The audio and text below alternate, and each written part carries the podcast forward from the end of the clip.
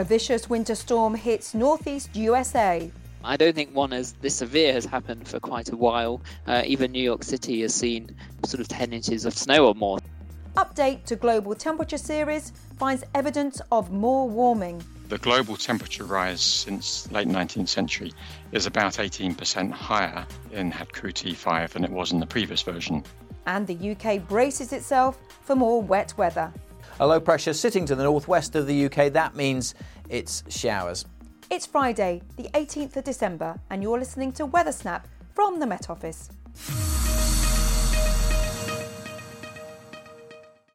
Hello, I'm Clare Nasir, and you're listening to Weather Snap, an insider's guide to the week's weather brought to you direct from Met Office HQ. Images and film footage currently coming out of the USA shows huge swathes of the northeastern part of North America under a cover of snow and ice, highlighting the dangers of winter storms in this part of the world with numerous traffic accidents and power lines down. Earlier, I spoke to senior meteorologist Greg Dewhurst to find out more. Greg, thanks for joining me today. Let's talk about the nor'easter. First of all, what is a nor'easter?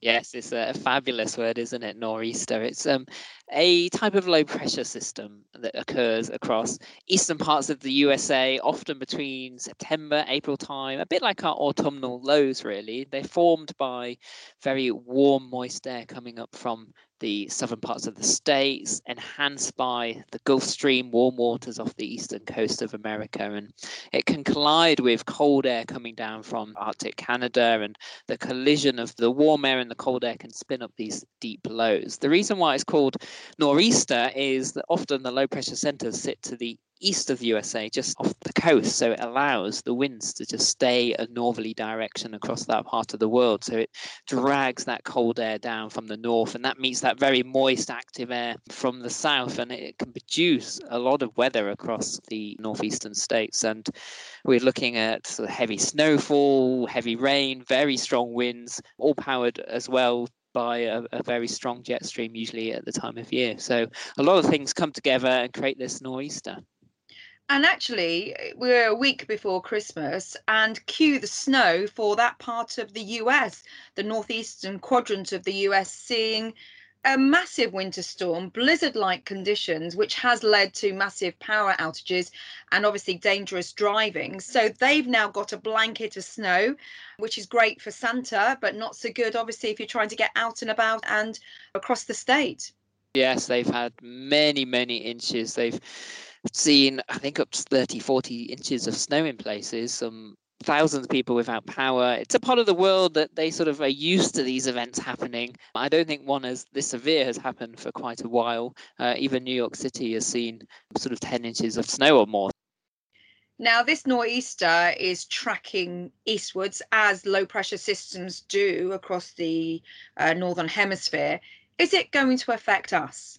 That is a good question, Clare. It, it looks like at the moment, the nor'easter itself, the low pressure system tracks out into the Atlantic towards the UK, but the energy from that storm actually helps develop a different area of low pressure that comes across the UK and brings some wet and windy weather as we start to the beginning of next week. So, Sunday night into Monday, the actual low pressure itself from the nor'easter moves away from the UK and stays away. But uh, this low pressure that does come across the UK has some remnant energy from it.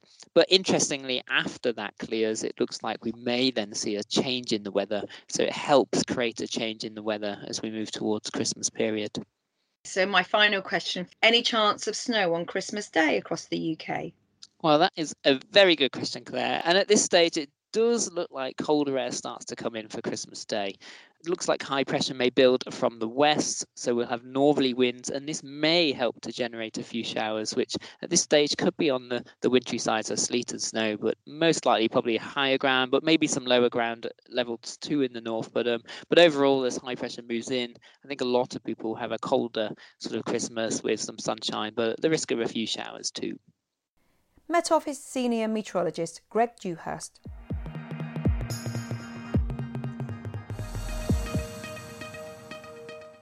The basis of any climate projections begins with past data, and this comes in many forms from ground measurements, ocean readings, remote sensing from satellites to analysing ice cores. The Met Office and the University of East Anglia produce an annually updated series of global temperature.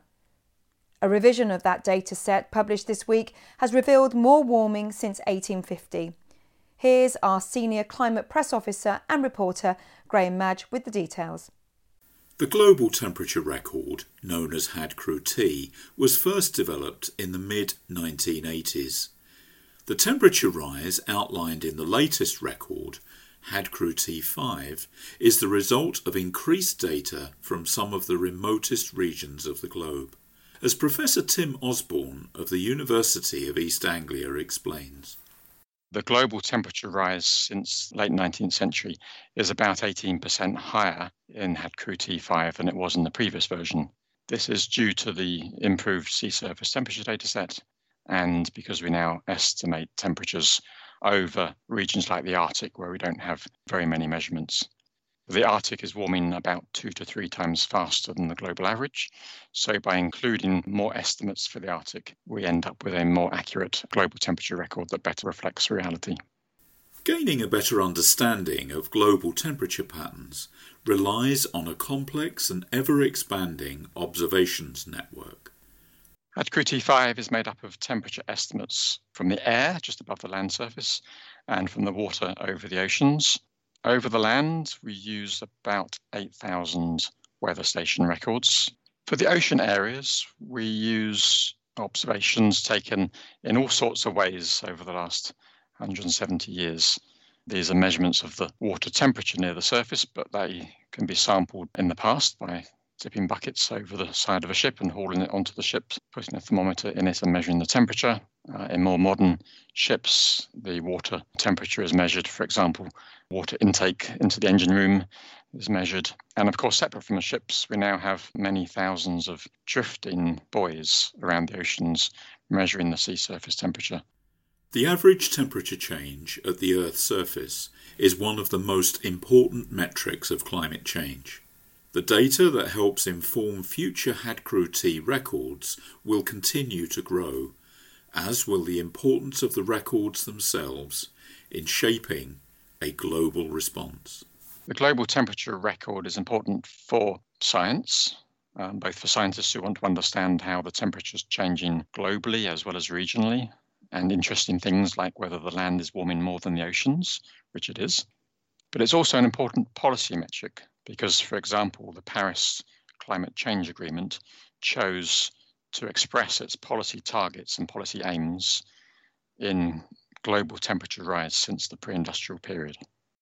In other climate news, just today, the Met Office annual global temperature forecast has been released. The average global temperature for 2021 is forecast to be between 0.91 degrees and 1.15 degrees above the average for the pre industrial period 1850 to 1900. This forecast would make for the seventh year in succession where global temperatures have exceeded or been close to 1 degrees above pre industrial levels. The report goes on to say that the Met Office global temperature forecast for 2021 is slightly lower than some previous years since 2015, largely because of the influence of La Nina in the tropical Pacific, where sea surface temperatures are 1 to 2 degrees below average. La Nina is the opposite of El Nino and has a temporary cooling effect on global average temperature.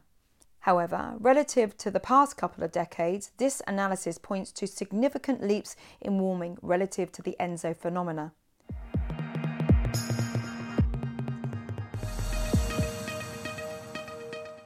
Now back to the present and this weekend's weather with Alex Deacon.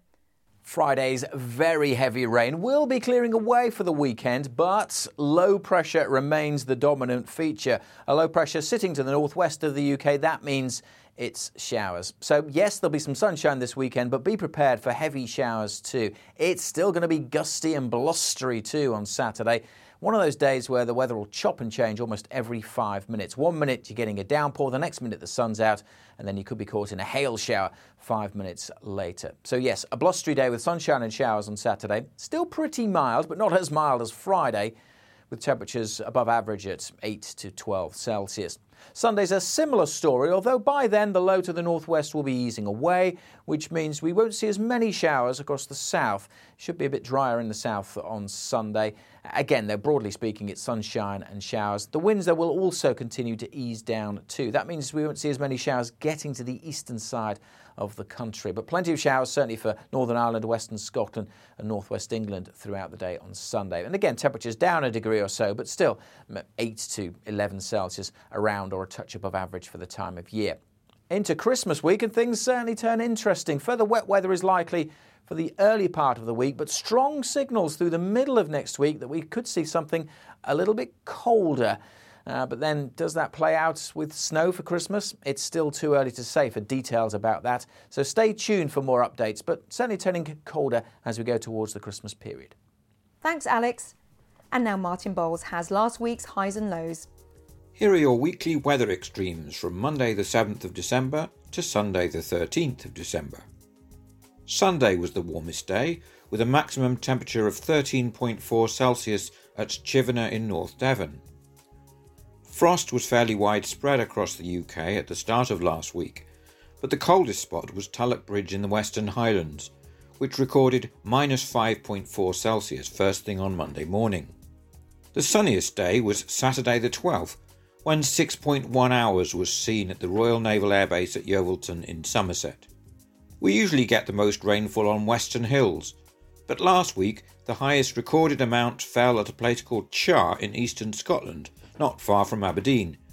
54 millimetres fell here during Friday the 11th. Thank you, Martin. I'm Clare Nasir, and this week's producer is Adrian Holloway. From all the team at Weathersnap, we're wishing you a very happy Christmas and we'll see you in the new year. Weathersnap is a podcast by the UK Met Office.